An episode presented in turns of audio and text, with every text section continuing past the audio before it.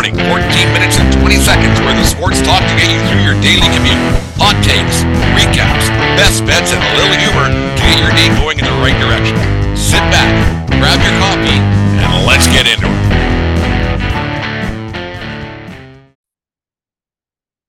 1420 in the morning for this January the 25th, 2023. Today's uh, show is brought to you by MahlerBrothers.com. Go to MahlerBrothers.com and use promo code 1420BROS for 10% off all your golf apparel. Go to MahlerBrothers.com today uh, and listen to their show, Rise to the Occasion, part of the uh, Belly Up uh, net network belly up group of shows. Go to bellyupsports.com click on their link after you click on ours obviously and then uh, listen to their show today. The great bunch of guys very smart. They say with age comes wisdom. These guys are much younger than i am and they are they're uh, a heck of a lot smarter when it comes to the, the world of football. Uh, great show. I watched their, their live stream the other night on youtube i think it was. Yeah it was it was a great show good good insight uh, josh is going to the football game uh, this weekend with his father he got his tickets at SeatGeek and they use their their own promo code instead of ours. But anyways, Josh, thank you very much for um, for sponsoring our show and and being there and ten percent off all your golf apparel and go and get your golf shirts for the upcoming golf season up here in Canada. She's not golf season yet. You guys are allowed to to golf down there all year long, but we, we can't do it up here. Anyways, enough of that. Uh, the Baseball Hall of Fame had their announcement yesterday about who's getting in the Hall of Fame, who is going to be joining Fred McGriff, the crime dog, uh, going into the Hall of Fame this year after years of, of not getting in. He got into the Veterans Committee or the, the whatever it's called. He got his uh, his vote in yes uh, uh a few months back. We talked about that before. We'll get that into that in a little bit here. But uh, getting uh, the announcement yesterday and getting the invite and the, getting the plaque in Cooperstown, the whole bit coming up. Scott rocking and Rolen is getting in the Hall of Fame. former Cardinal, Philly, Red, Jay, and the and, and the bit great player. I, I don't want to say he's a Hall of Fame guy, but he's a great guy. I was a bit shocked about that he was getting in over some other guys, but we'll we'll get into that in a second. Um, he's getting in with, uh, like I said, with uh, Fred McGriff. McGriff's uh, he's a no doubter in, in, my books. He should have been in a long time ago, but the way the Baseball Hall of Fame voting works uh, is is an odd thing. I was watching lot yesterday on the MLB network throughout the day and they were they were giving the uh, who should get in who's not going to get in and it was it was an intriguing conversation. They had six or seven guys that they were talking about that might have had a chance to get in. Uh, Todd Helton you, you had Carlos Beltran you had Gary Sheffield uh, you had Andruw Jones and Jeff Kent was his last year of eligibility. Uh, it was a bit uh, shocking that Kent didn't get in but I guess being a good guy uh, matters. We talked about actually that's been the the theme for 1420 in the morning is be a good guy. It's easier to be a good guy than a bad guy and it, it might help you out later on in life. And uh, Jeff Kent learned the hard way that uh, you know just because he hit a bunch of home runs and got an MVP doesn't get you in the Hall of Fame because uh, he wasn't a good guy to reporters, and that's just doing the voting.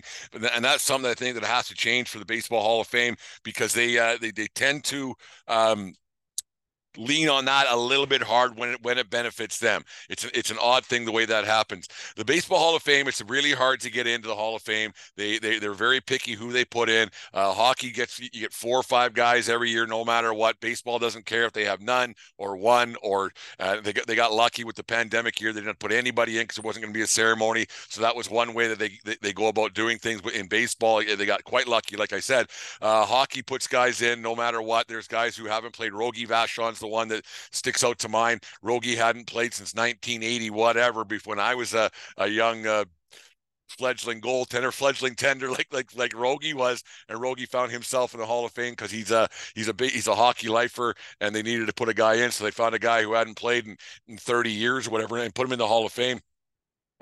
excuse me but baseball it's very hard to get into. One only one percent of all players who play in the not in the uh, in the major leagues baseball get in. Uh, it's it's tough. It's, you know if you if you look at it this year you have uh, 26 or or 30 teams 26 guys on on the roster. Uh, if you can name me if you can name me eight guys who are getting to the Hall of Fame who are no doubters from opening day right now who are going in no matter what, I think you'd be you'd be hard you'd be hard pressed to hit hit the number eight. Uh, you, you, I'd say Verlander's in. I would say that uh, Kershaw's in. I'd say Scherzer's in. Uh, Cabrera's in.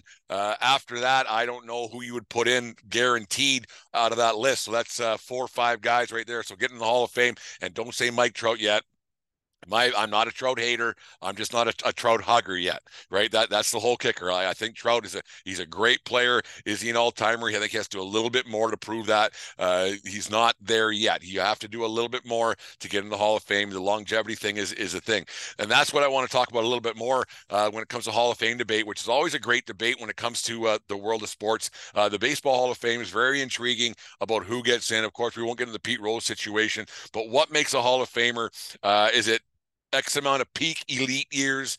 Is it uh, longevity? Is it is it the um, do you have to be the best at your position at the time? Do you have to be uh, clean? Do you have to be not a cheater? Uh, is is is cheating at a certain level of thing is it is it uh, how you cheated the game is it because if if these guys who are getting left off the ballot because of uh, the steroid scan or getting left out of the hall of fame story because of because of their the steroid thing that happened in the, in the 90s and 2000s if that's the case then just don't even have them on the ballot that, that's a simple solution. If they were, if they were in the Mitchell report, if they were in the uh, the the the, the BALCO situation, whatever it is, don't even have them in the ballot. So then guys who who were clean and and played the game the, the quote unquote the right way give them a better chance to get into the Hall of Fame. Leave, leave these guys off the ballot completely. So these the, the voters, these the baseball writers of America, who's a bit it's, it's it's I think it's messed up personally the way they do this. But leave leave them off the ballot and and, and have guys who played the game the right way, didn't cheat, weren't involved in the uh, in the, the the Astros thing from 2017 like uh, Carlos Beltran was. We'll get into that in a second. But leave, just leave these guys off the ballot and then put everybody else or put have the other guys get a vote and have a fair shake. Um, have, having a guy like uh, Huston Street also on the ballot who got a vote somehow yesterday. I forgot that Huston Street played professional baseball. The only reason why I remember Huston Street and I think it was his Oakland A's days because I thought he had a cool name. And he, but somehow he got a vote, and I don't understand how. It must have been an Oakland A's an A's beat writer or something that got a Huston Street vote. It's an odd thing to me that Huston Street gets a vote and a guy like Carlos Beltran doesn't get enough votes, and a guy like um, uh, T- Todd Helton, who was only 12 votes away from getting in the Hall of Fame, did this guy's vote take did, did, the Huston Street vote take away from Todd Helton getting in the Hall of Fame? Who knows? I don't know. It's it's, it's an odd situation. Some of these guys get get on, get on the ballot. It doesn't make a whole bunch of sense. Um, but it just seems like odd. Like when you you have these guys who were part of the cheating scandals and part of the steroid sc- scandals and everything else, if they do get in the Hall of Fame, does does the scandal just go away? Is it just mad magically a thing that uh, that didn't ever happen? Like when Beltran gets in eventually, because he was pretty close. I think he had sixty five percent or sixty seven, because he needs seventy five percent to get in into the Hall of Fame. Do these numbers just go away? Do these do these um parts of history, baseball history with the cheating? Does it just go away? Like if you don't want to have these guys in, don't have them in.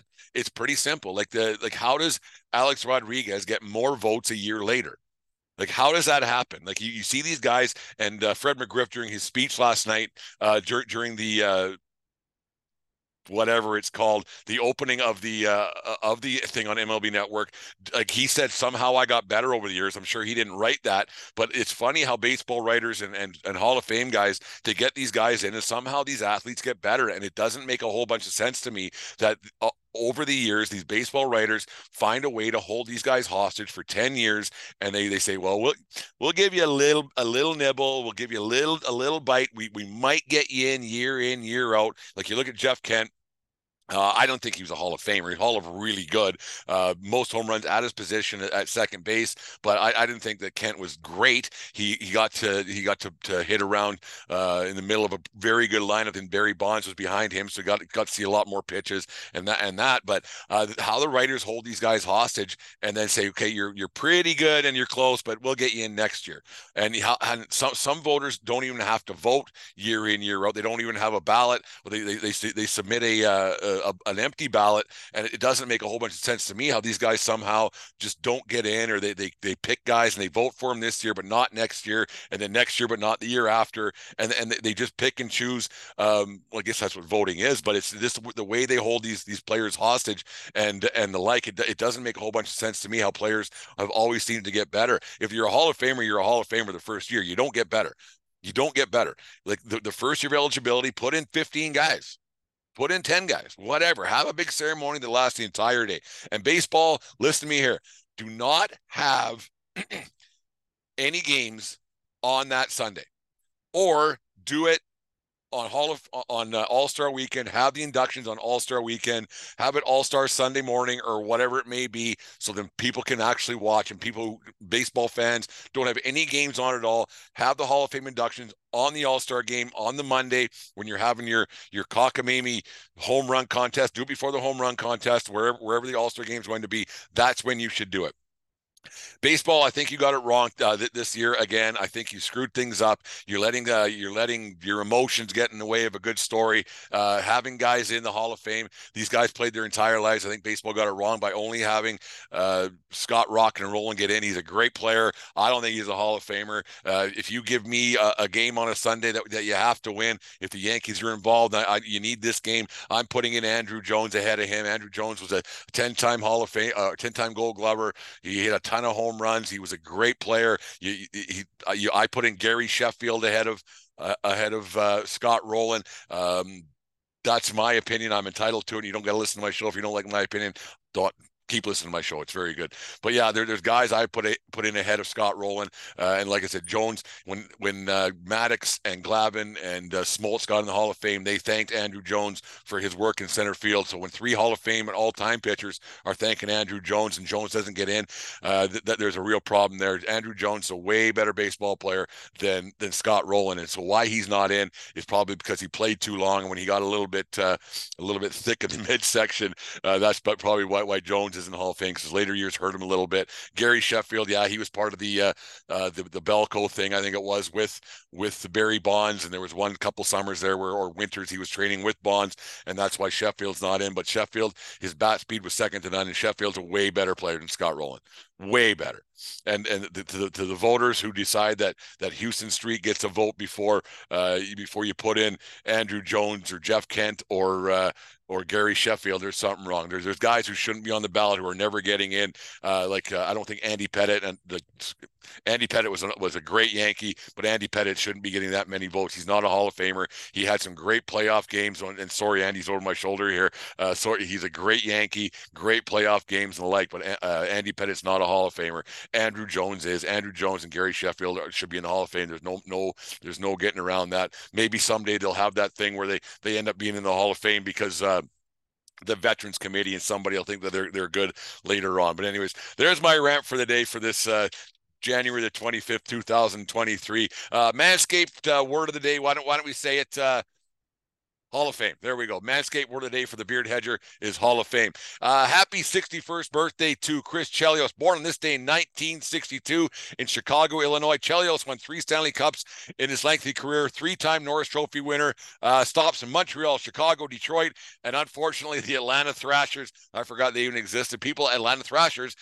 For those who don't know, are now the Winnipeg Jets. Anyways, uh, Bel- Chelio sticks out my mind the most. I think it was 1989. Uh, he had a little set too with uh, Ronnie Hextall, where he, Hextall went into the corner and uh, they were going, going. Hextall was going to beat him up and the like. And then later on, uh, that summer after the playoffs were done, I went to a hockey school in Yorkton, Saskatchewan, international goaltender school, Reg Kachanowski, and we always had to do an extra push-up or, or whatever it was for uh, Chris Chelios, uh, to, so he would get enough strength to, to fight a goaltender someday. So we did a lot of extra training and, and things to to uh, strengthen up Chelios's reserves, I guess, so he would go out and fight a goaltender. Because I was a flailing tender, like we, we said on the podcast before, uh, but I did a little bit more. I, I always have a uh, I always leave a, uh, a, a, a a morsel of food for Chris Chelios, whether it be the last chicken wing, whether it be the last uh, French fry, whatever it is, it's always left on my plate. The last thing is always left for Chris Chelios every time. That that one's for Chelios. It's been a tradition uh, for, for, for me since 1989. But anyways,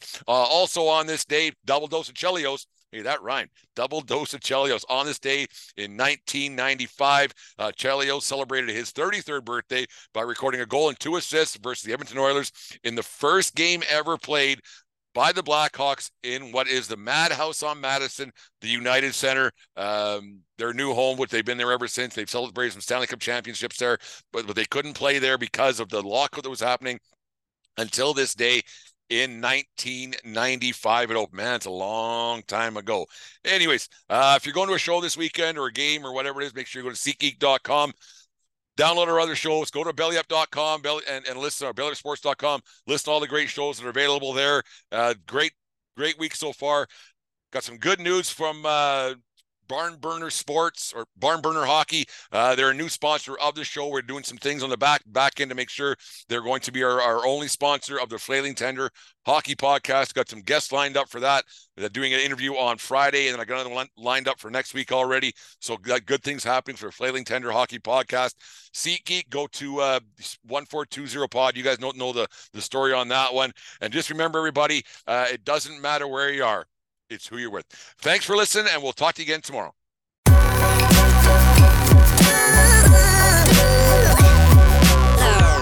The following is a presentation of the Belly Sports Media Network.